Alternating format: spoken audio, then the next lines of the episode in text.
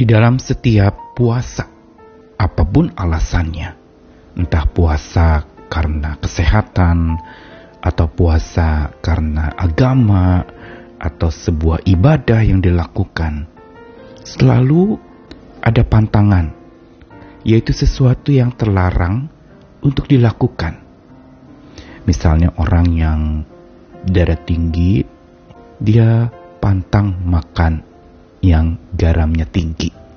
Atau mungkin orang yang mengalami diabetes atau sakit kencing manis atau gula darahnya tinggi, maka dia harus berpantang makanan yang manis-manis yang kandungan gulanya tinggi. Pantangan adalah sesuatu yang memang dilakukan untuk satu tujuan tertentu. Tetapi kebanyakan memang pantangan berkaitan dengan makanan dan minuman.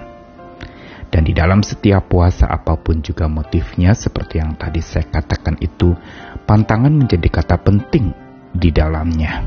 Mungkin orang yang berpuasa dengan mengurangi pengeluaran untuk berbelanja. Berpuasa tidak pergi ke toko-toko yang membuat seorang menjadi konsumtif dan uangnya ditabung atau diamalkan untuk satu tujuan tertentu. Dan karena itu pantangan menjadi penting di dalam puasa. Namun ada satu pantangan yang sering kali dilupakan orang. Tidak pernah dilakukan bahkan atau dianggap tidak terlalu penting untuk dilakukan. Apakah itu? Apa pantangan yang terlupakan itu? Saya Nikolas Kurniawan menemani di dalam Sabda Tuhan hari ini dari kitab Ayub kembali. Ayub sosok yang pernah mengalami penderitaan yang berat dan kali ini Tuhan menjawab segala macam keluhan atau lukanya Ayub, segala permohonan Ayub dijawab dengan satu ungkapan yang unik dari Tuhan kepada Ayub.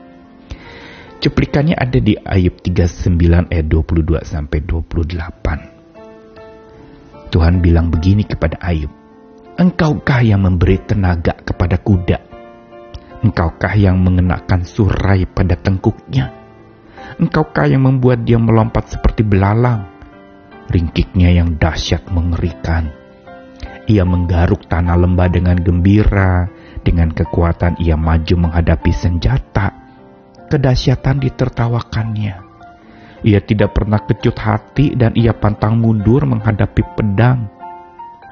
Di atas dia tabung panah gemerincing, tombak dan lembing gemerlapan, dengan garang dan galak dilulurnya tanah, dan ia merontak-rontak kalau kedengaran bunyi sangkakala ia meringkik setiap kali sangkakala ditiup, dan dari jauh sudah diciumnya perang, gertak para panglima dan pekik.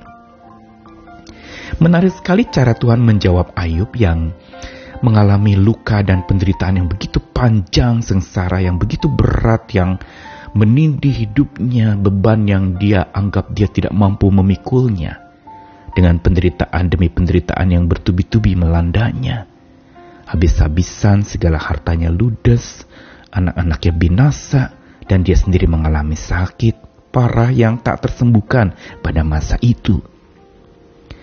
Dan tentu saja ada banyak orang-orang yang mencoba menghiburnya, teman-temannya, tetapi itu tidak memberikan kelegaan.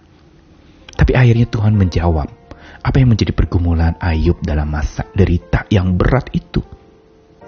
Di dalam Ayub pasal 39 ini, Tuhan justru menjawab dengan cara menggambarkan binatang-binatang untuk menjadi bahan inspirasi dan pembelajaran bagi Ayub. Ayat 22 sampai 28 ini bicara tentang kuda. Tuhan seolah mengatakan kepada Ayub, "Apakah engkau yang beri tenaga kepada kuda? Bukan engkau, itu aku." Apakah engkau yang mengenakan surai pada tengkuknya? Bukan engkau, aku yang melakukan. Apakah engkau yang membuat dia bisa lincah melompat seperti belalang? Bukan engkau, tapi aku. Dan dia gambarkan bagaimana kuda itu punya ringkik yang dahsyat mengerikan Dia bisa menggaruk tanah lembah dengan gembira, dengan kekuatan ia maju hadapi senjata.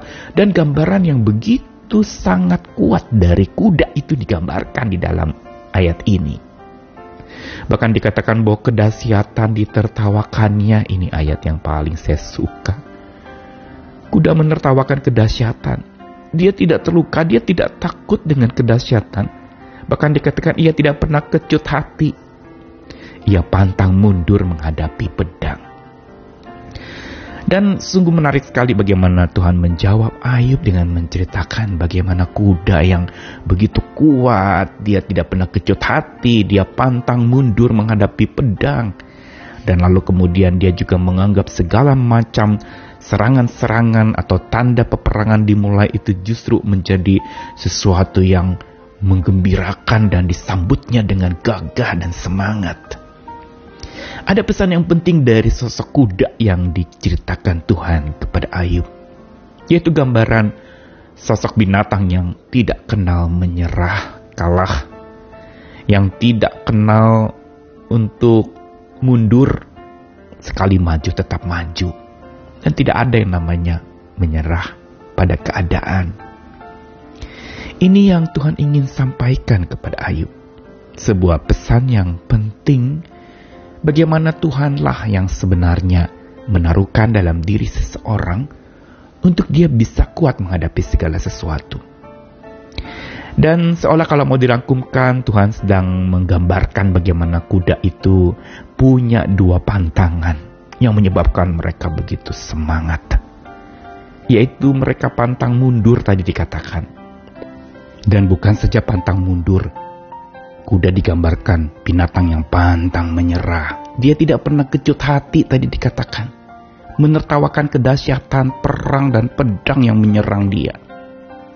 Ini gambaran kekokohan dan kekuatan kuda yang Ayub diminta oleh Tuhan untuk belajar. Ayub adalah sosok yang saleh yang tahu betul bagaimana berpuasa pada masa itu. Tidak makan, tidak minum, dia sudah paham bagaimana pantang makan dan minum dalam masa-masa puasa yang kerap dia lakukan.